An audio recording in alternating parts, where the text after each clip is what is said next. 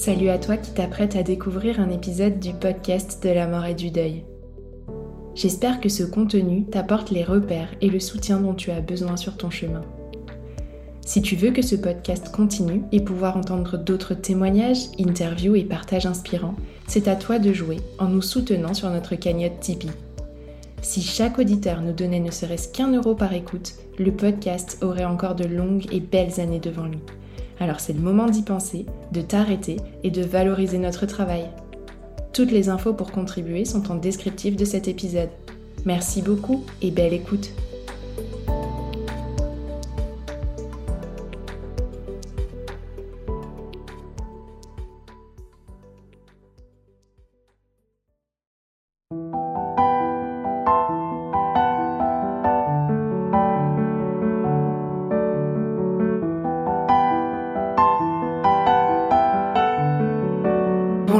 Toutes et tous et bienvenue sur le podcast de la mort et du deuil. Le podcast qui recueille témoignages et interviews d'experts pour mettre en lumière le vécu de chacun après la perte d'un être cher. Je suis Tiffany, créatrice de ce podcast et accompagnante professionnelle du deuil. Je réalise ces épisodes aux côtés d'Elsa en charge de la technique. Vous trouverez plus d'infos sur nos activités respectives dans le descriptif de cet épisode. Avec ce podcast, on espère vous permettre de vous sentir un peu moins seul dans l'épreuve. Alors, pour accompagner votre été, on a eu envie de voyager un peu nous aussi. On vous emmène donc à la rencontre d'autres regards sur la mort et le deuil à travers une série d'interviews inspirantes. Préparez-vous à découvrir d'autres cultures, à entendre d'autres approches de la fin de vie et de l'accompagnement du deuil, à écouter des parcours de vie aussi. Bref, à naviguer chaque semaine dans d'autres possibles.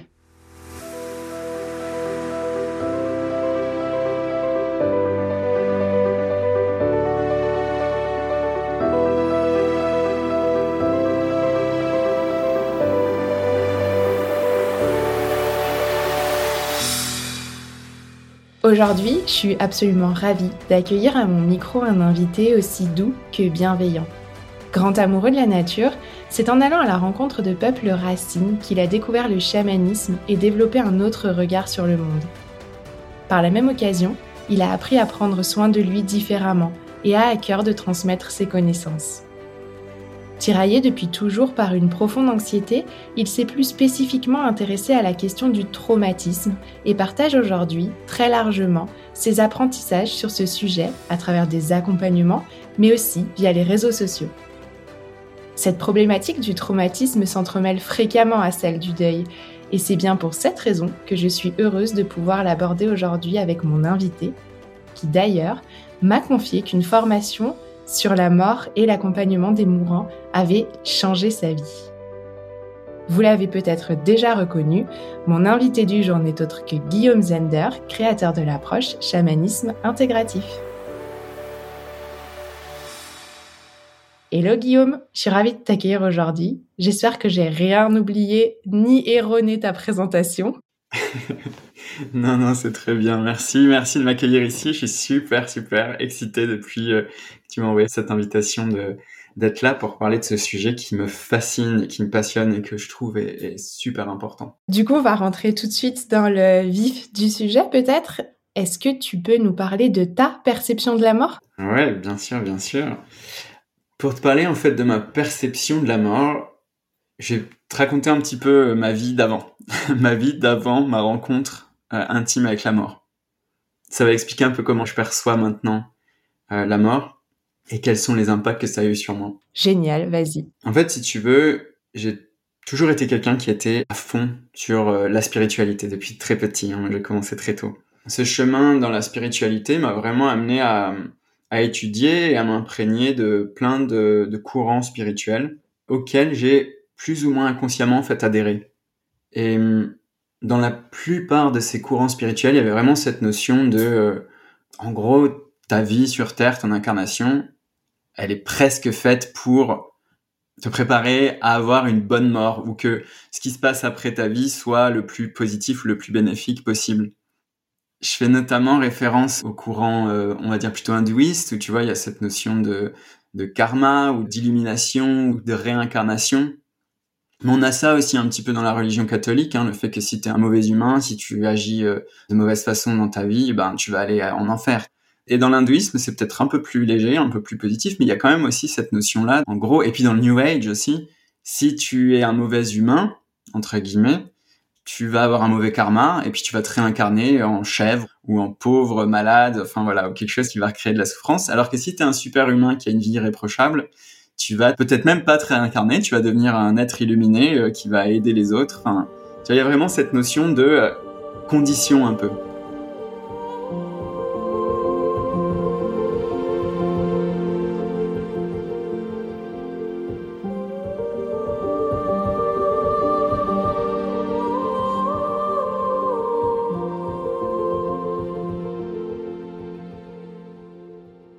Donc si tu es bien dans ta vie, dans ce cas-là, tu as une bonne mort avec des possibilités de réincarnation ou d'évolution hyper positive. Et à l'inverse, si t'es mauvais, tu vas le payer d'une manière ou d'une autre. En gros, c'est ça, ouais. En gros, c'est ça. Et moi, ça, c'est vraiment des concepts que j'avais euh, plus ou moins inconsciemment intégrés. Comme je disais, j'étais à fond dans la spiritualité. Euh, j'étais à fond dans le yoga, la méditation.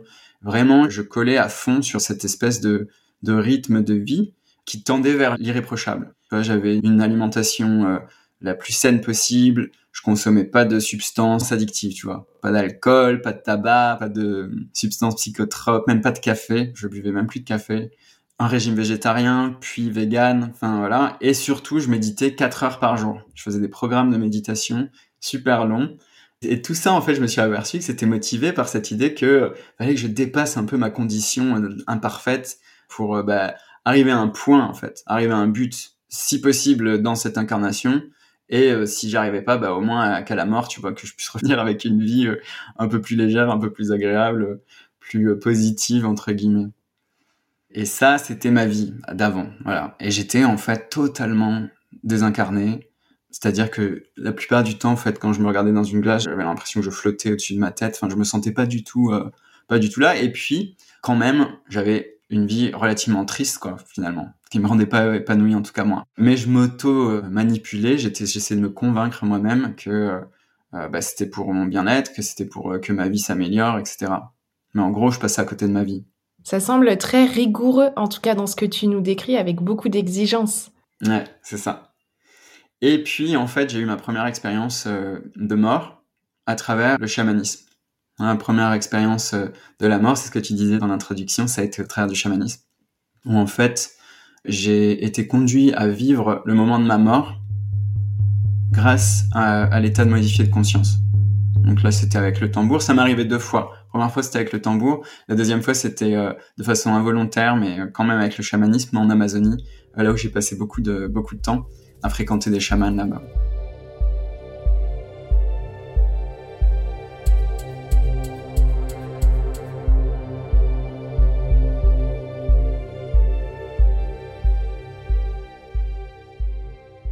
Et est-ce que tu peux du coup nous raconter cette expérience? Ouais, ouais, ouais. Cette expérience, ça a démonté ma conception de la vie.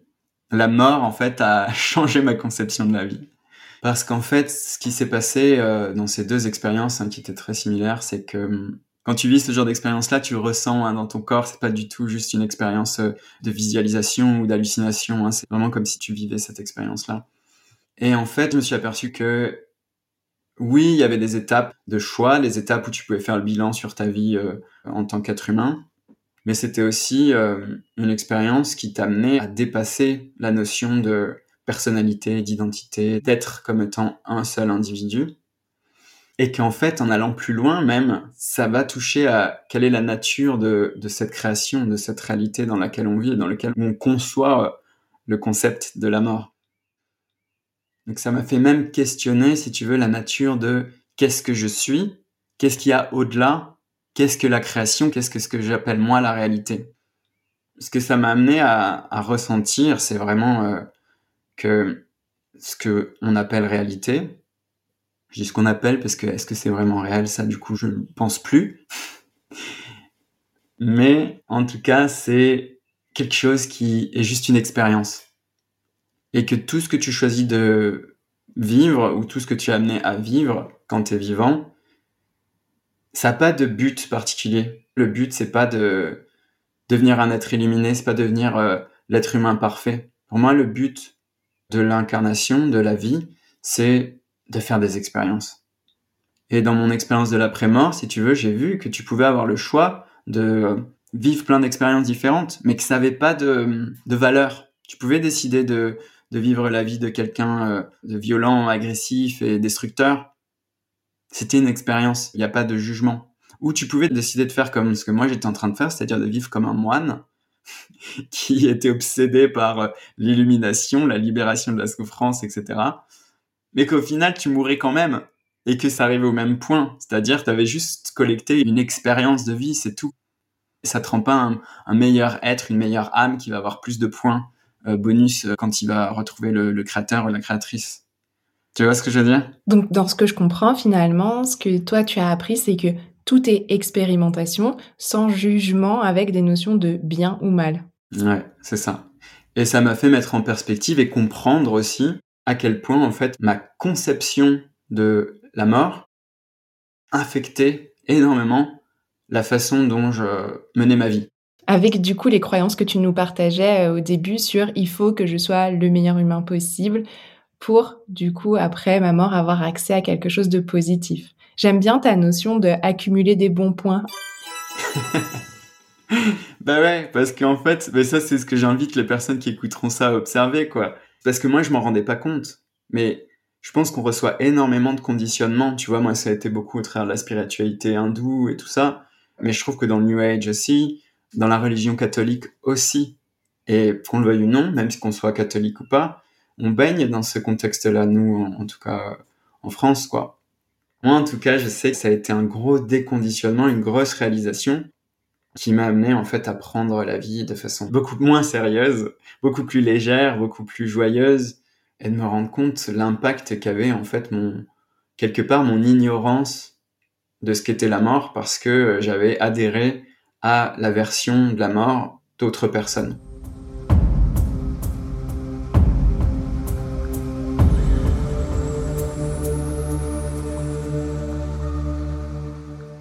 Et du coup, maintenant, j'ai l'impression que tu as développé beaucoup plus d'indulgence envers toi-même Bon, ça, c'est toujours, on va dire, un processus en cours. Mais oui, beaucoup plus.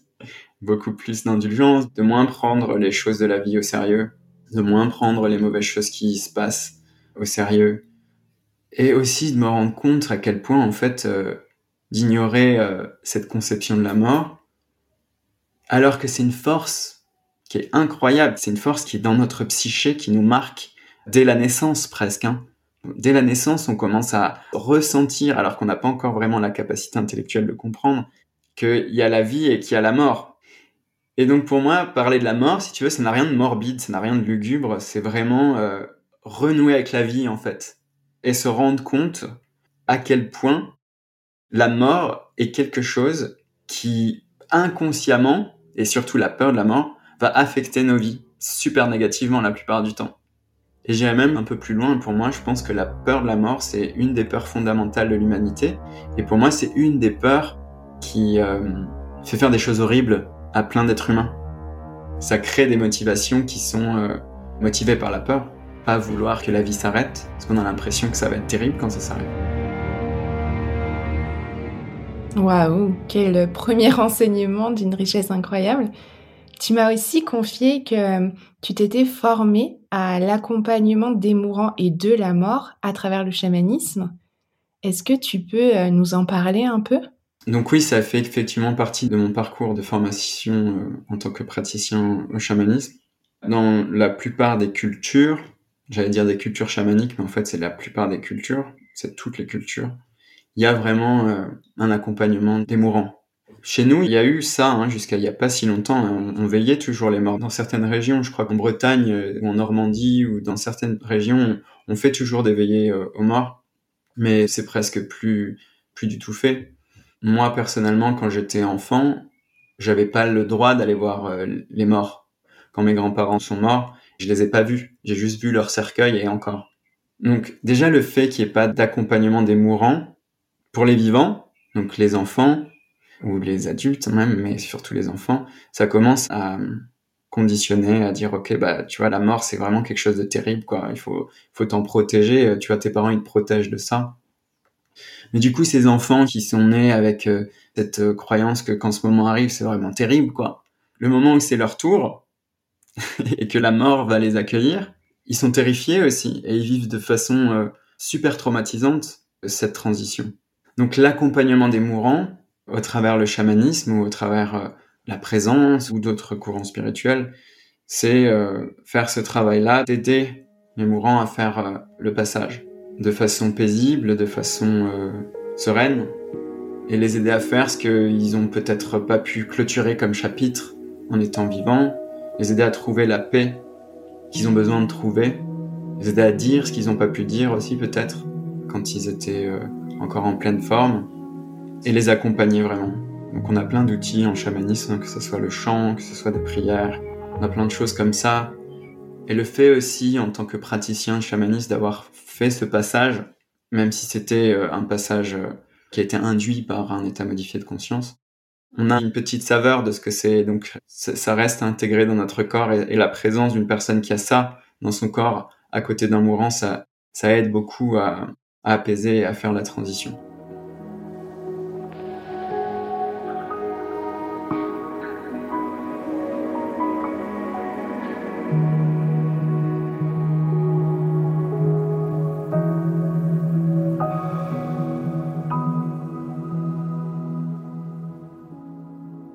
Le travail que je fais au travers du chamanisme aide à ça, mais pas que. C'est aussi, si tu veux, je forme les gens à euh, travailler sur la mort pendant qu'ils sont vivants, pendant qu'ils sont encore en bonne santé, alors qu'ils vont pas encore mourir. Parce que, en fait, la mort, c'est encore mieux de la préparer quand on est vivant. Et c'est un peu ce que je disais tout à l'heure, tu vois, c'est travailler avec la mort, c'est faire cette danse, c'est apprendre à mieux vivre, en fait. Reconnaître que la mort arrivera un jour, que le cycle qu'on est en train de vivre, il se terminera, et que du coup, ben, profitons, profitons de ces moments euh, qu'on a encore avant que la mort vienne nous chercher, pour pas arriver à la fin et avoir des regrets, pour pas arriver à la fin et pas avoir dit au revoir aux personnes qu'on aime le plus, pour pas arriver à la fin et ne pas avoir pu dire des choses qu'on avait envie de dire ou vivre des choses qu'on avait envie de vivre.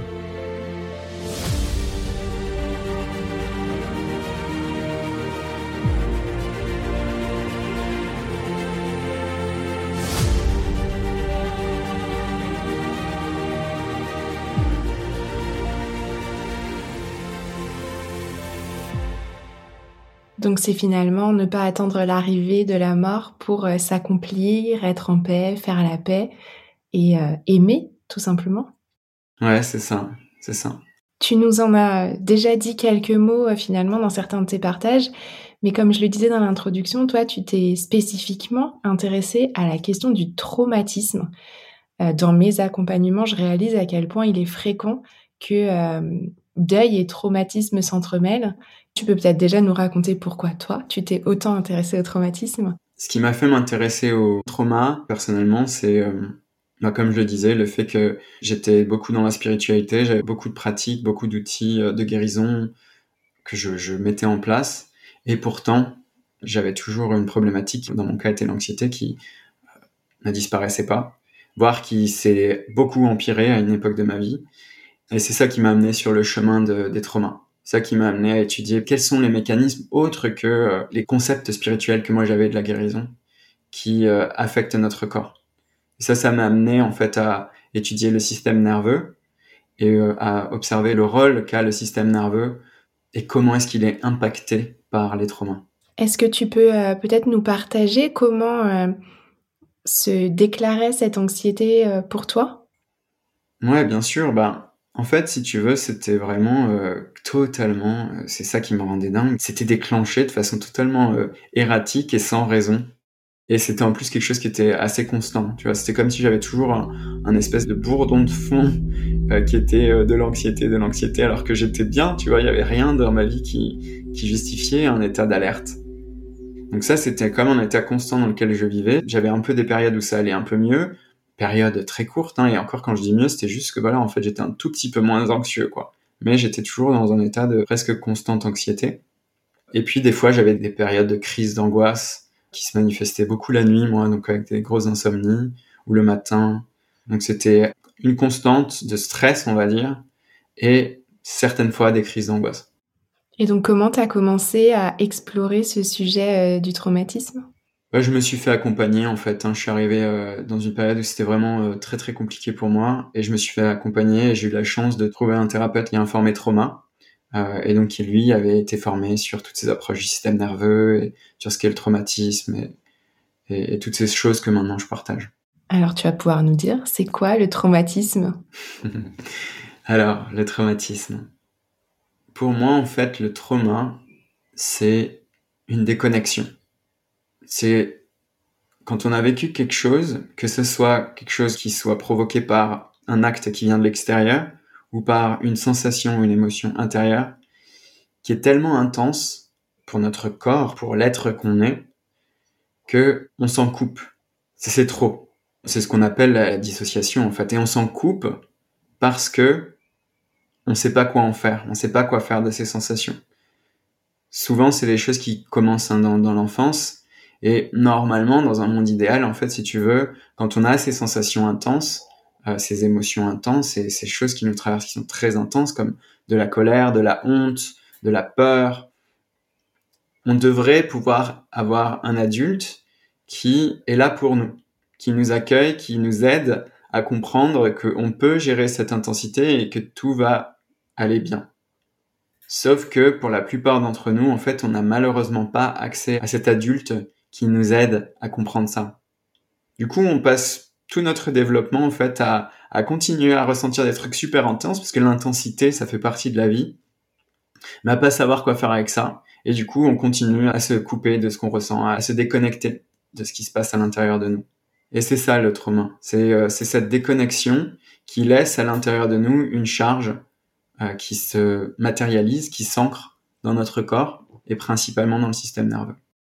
Et est-ce que c'est du coup cette charge justement qui est réactivée à chaque fois que on se trouve confronté à quelque chose qui va susciter une angoisse chez nous?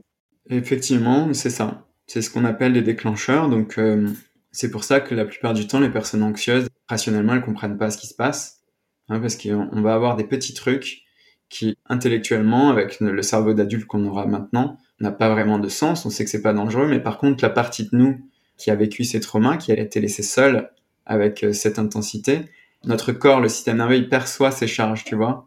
Un niveau qui dépasse l'intellect, hein, c'est vraiment le corps qui le perçoit. Et ça lui rappelle quelque chose. Ça lui rappelle euh, une menace dans le temps du passé.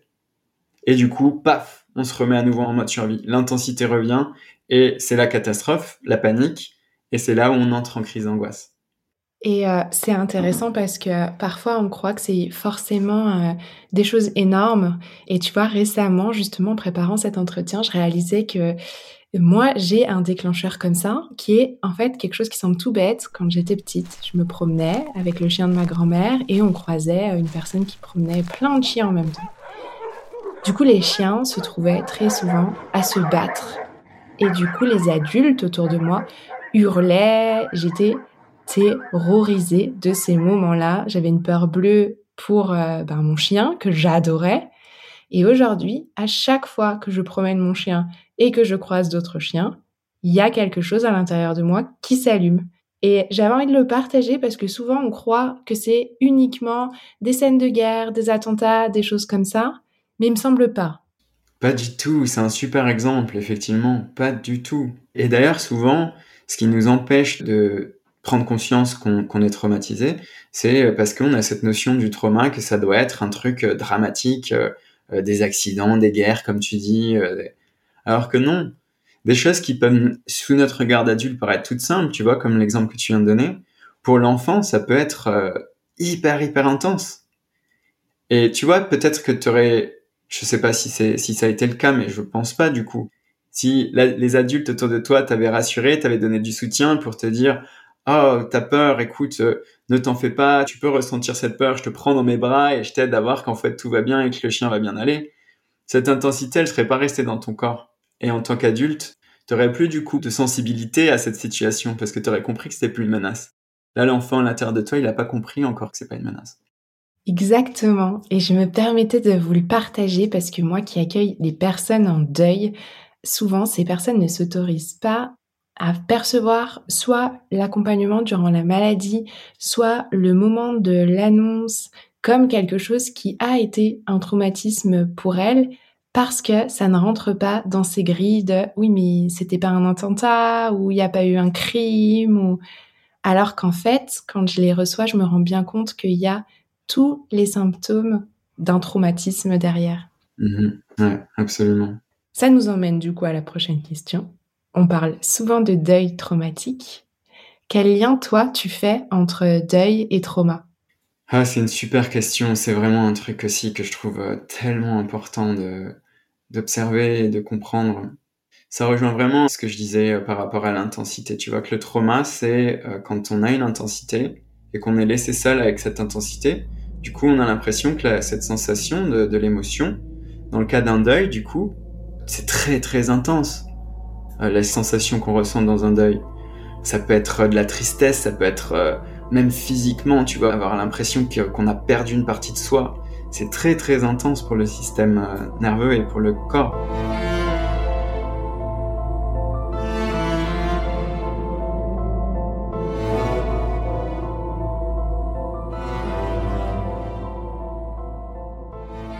Quand on n'a pas la capacité de faire face à cette intensité, rien que cette sensation, ça peut nous envoyer en réponse traumatique. Alors qu'en fait, et ça, c'est tout le travail en fait sur les traumas. Euh, c'est développer en eux la sécurité, sentir que ils vont bien en fait, qu'ils vont pas être détruits, qu'ils vont pas mourir à cause de l'intensité de ce qui les traverse. Ensuite, déconditionner le sens qu'ils donnent à certaines émotions et à certains mécanismes qu'ils ont. Et ensuite, se permettre de vivre l'émotion. Et en fait, dans le deuil, il y a vraiment ça, tu vois. Il y a énormément, énormément de, de jugement et de conditionnement par rapport à l'état dans lequel on se trouve quand on a un deuil. Alors que pour moi, le deuil, c'est ultra important. C'est ultra important et c'est un mécanisme hyper bien fait que notre corps a pour nous aider à faire la transition entre une étape de notre vie où on perd quelque chose, que ce soit un job, que ce soit une maison, que ce soit un être cher, que ce soit une personne dans une relation amoureuse. Tu vois, le deuil, pour moi, il n'est pas que quand on perd quelqu'un parce que cette personne est, morte. Le deuil, en fait, on le fait dans plein, plein d'autres situations de notre vie. Et c'est un mécanisme naturel qui est là pour créer de l'espace, pour nous permettre de laisser aller l'ancien et aller vers le renouveau. Cette période un peu bizarre qu'on appelle le deuil, c'est un processus de guérison hyper important pour remettre de l'ordre à l'intérieur de nous. Là où est la difficulté, en fait, et c'est là où ça peut devenir du coup traumatique, c'est que on attache du sens à ces sensations. Alors ça, c'est propre à l'histoire de chacun, mais je vais dire quelque chose de façon assez générale. Il y a beaucoup de personnes qui attachent plus ou moins consciemment ces symptômes du deuil. Donc, euh, tu vois, la tristesse, la nostalgie, l'apathie, l'envie de dormir, l'épuisement, à quelque chose de super mauvais et dangereux. Si je vais là, je vais devenir un dépressif, je vais jamais en sortir, je vais rater ma vie, ça va être la catastrophe, je vais mourir, je vais tomber malade, etc. Et en fait, c'est souvent ça, tout ce sens qu'on donne au mécanisme, qui est un mécanisme encore une fois naturel du deuil, qui crée une résistance. Et c'est bien souvent cette résistance qui nous empêche de vivre pleinement le deuil. Si on s'autorise à vivre pleinement le deuil, cette période un peu bizarre, de transition avec plein d'émotions bizarres, plein d'émotions intenses, eh ben en fait, on va en sortir très naturellement. Quand on résiste, par contre, c'est là où ça devient de plus en plus compliqué et, euh, on sent qu'on piétine et qu'on a du mal à en sortir. Et je veux pas que les gens qui écoutent ça se jugent hein, s'ils ont du mal à sortir de leur deuil, parce que c'est pas facile hein, d'être avec tout ça. Et en plus, on est toutes et tous différents, et chaque deuil est différent aussi. Des fois, ça va être très court, des fois, ça va être très très long mais c'est apprendre à être avec soi et à changer sa relation avec euh, ce phénomène, ce mécanisme qui est un mécanisme tout à fait normal, qui encore une fois fait partie de notre vie. En fait, là où je te rejoins, c'est que moi, je dis souvent que ce qui fait la peine, c'est la perte. Et que le deuil, lui, c'est vraiment le processus qui est là pour nous aider à traverser le vécu suscité par cette perte. Et donc, c'est vraiment l'allié on peut euh, y plonger, comme tu dis, et lui faire confiance et le vivre pleinement. C'est exactement ça, absolument. Je rajouterais juste quand même que, par contre, pour certaines personnes, et surtout euh, les systèmes nerveux euh, qui ont vécu des traumas, ça, ils peuvent le comprendre intellectuellement, mais par contre, leur corps a du mal à le comprendre. Et c'est là où c'est intéressant, si tu veux, d'aller faire un travail sur les traumas et sur sa capacité à être avec l'intensité des émotions pour pouvoir s'autoriser à faire le deuil. Parce qu'il y a plein de personnes qui se culpabilisent parce que justement, ils, comprennent tous ces concepts, ce qu'on est en train de dire là, mais qui n'arrivent pourtant pas à le faire. Ben, je suis complètement d'accord avec toi et je pense que c'est ce que tu allais dire. Euh, moi, j'invite souvent les gens à d'abord prendre soin de leur trauma et euh, de tout ce vécu euh, émotionnel à l'intérieur qui est souvent bloqué avant d'aller travailler en tout cas avec moi sur la partie deuil qui en fait très souvent, en tout cas c'est ce que j'ai appris, est bloqué par cette incapacité à gérer les émotions. Ah ouais, carrément, je suis tout à fait d'accord avec ça. D'abord, travailler sur euh, sa capacité en fait à être avec l'intensité de ce qu'on a à l'intérieur, pas forcément que le deuil, puisque comme je disais tout à l'heure, le deuil c'est en soi ultra ultra intense. Donc commencer à travailler sur sa capacité tout court à être avec euh, l'inconfort et donc en, faisant un travail sur les traumas, pour ensuite pouvoir aborder euh, ce que le deuil déclenche. Est-ce que tu aurais peut-être d'autres choses à nous partager sur ta vision pour le coup pas de la mort, mais du deuil à travers euh, le chamanisme ou euh, tout ce que tu expérimentes? Bah, Je pense que c'est vraiment important de renouer avec la bénédiction et le côté sacré du deuil. Alors je sais que ça peut faire mal au cœur quand euh, on entend quelqu'un dire ça, quand on est passé travers le deuil et qu'on sait à quel point c'est horrible et que ça fait souffrir et que c'est difficile. Mais je pense que c'est important de changer sa vision qu'on peut avoir de ce processus. Souvent, euh, on va avoir tendance à, fuir ce qui est inconfortable, et c'est un, phénomène naturel. Hein. L'être humain, on va toujours vers ce qui est agréable et confortable. Mais en fait, ça peut nous couper vraiment de trésors. C'est simplement ça, simplement une invitation à, renouer avec le côté sacré du deuil. Je parle souvent, moi, du côté sacré de la colère, par exemple, parce que c'est pareil. Pour moi, la colère, il y a de gros, gros conditionnements négatifs envers cette émotion qui, comme le deuil, est une émotion sacrée qui est là pour nous aider, comme toutes les émotions. Toutes les émotions sont sacrées. Mais pour nous, on a plus facilement tendance à dire que la joie, le bonheur, l'extase, tout ça, c'est des émotions sacrées, mais le deuil, la colère, la rage, on a du mal à, considérer ça comme, comme bénéfique, alors qu'en fait, c'est vraiment des outils qui sont là pour nous aider à, à comprendre plein de choses et, et à vivre une meilleure vie, en fait.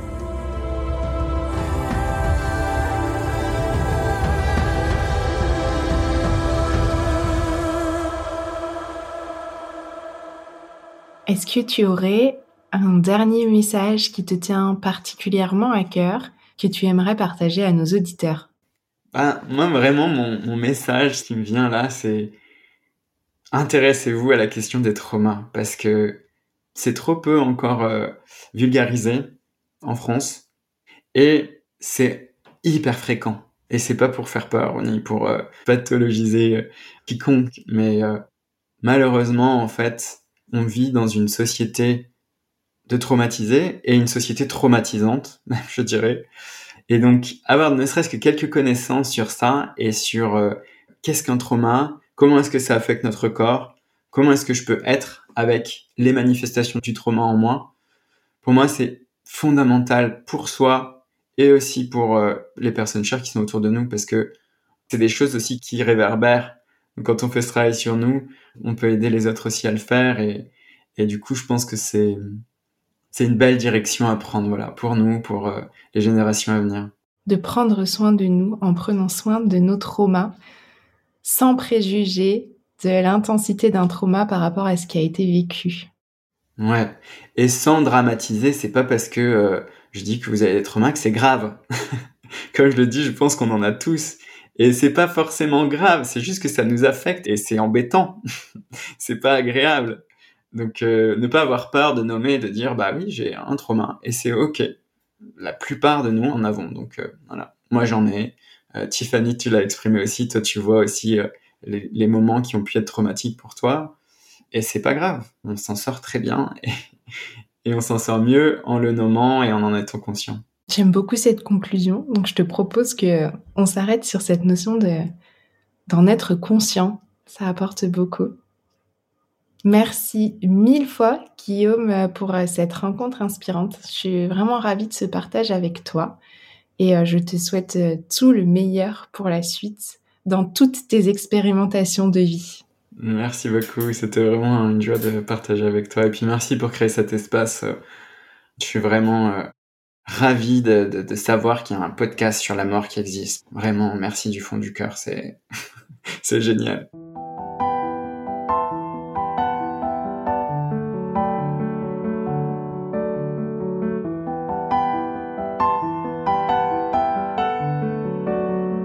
J'espère que l'intention de cet épisode est arrivée jusqu'à vous et que ce partage vous a inspiré. Si tel est le cas, n'hésitez pas à le dire en laissant des étoiles et un commentaire sur les plateformes d'écoute qui le permettent. Ça ne prend que quelques instants et c'est le meilleur moyen de faire rayonner un peu plus fort encore ce podcast. Alors, foncez et si vous voulez encourager notre travail, vous avez aussi la possibilité de nous faire un don sur mon site internet www.les-envolés.com dans l'onglet Le podcast. Comme d'habitude, je vous donne rendez-vous la semaine prochaine pour un nouvel épisode.